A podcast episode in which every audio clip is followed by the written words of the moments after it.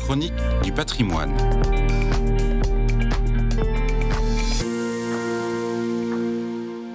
Vous écoutez KTO Radio, Marielle Fontani, bonjour. Vous êtes chargé de mission culture à l'œuvre d'Orient et on vous retrouve aujourd'hui dans la chronique du patrimoine. Vous allez nous parler des chrétiens en Orient et plus précisément du livre Civilisation des chrétiens d'Orient paru en novembre dernier chez Albin Michel. On vous écoute. Les chrétiens en Orient portent, avec la mélancolie aguerrie de ceux qui savent mais continuent d'espérer, une part de la mémoire et de la sagesse du monde. Ces mots sont de Daniel Rondeau dans la préface du nouveau livre de Charles Persona, La civilisation des chrétiens d'Orient, une traversée du temps et du monde.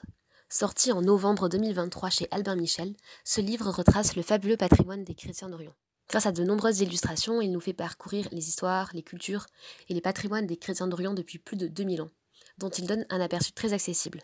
Les communautés chrétiennes ont vécu et s'aimé, grandi, souffert, dans un territoire immense, de la Turquie à l'Éthiopie, de la Terre Sainte à l'Inde. En évoquant les premiers siècles de l'histoire chrétienne, Daniel Rondeau rappelle Cet Orient chrétien parle l'araméen, le copte, le grec, le gaze et bien sûr l'arabe.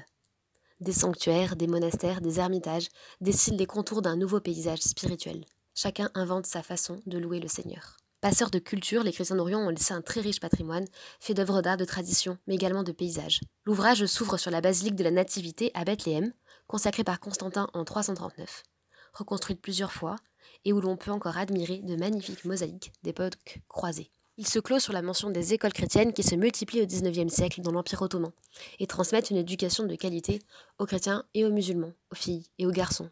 Entre les deux, on découvre les monastères égyptiens du Wadi Natroun, des sculptures syriennes, des fresques de Byzance, les basiliques de Géorgie et d'Arménie, des photos du début du XXe siècle, mais également le tabot éthiopien et ses broderies, et les fresques nubiennes pluriséculaires de la vallée du Nil, au Soudan, dont les personnages nous fixent d'un regard captivant. Ce livre donne un aperçu de ce patrimoine qui aura bientôt un département au Louvre, ouverture prévue en 2027.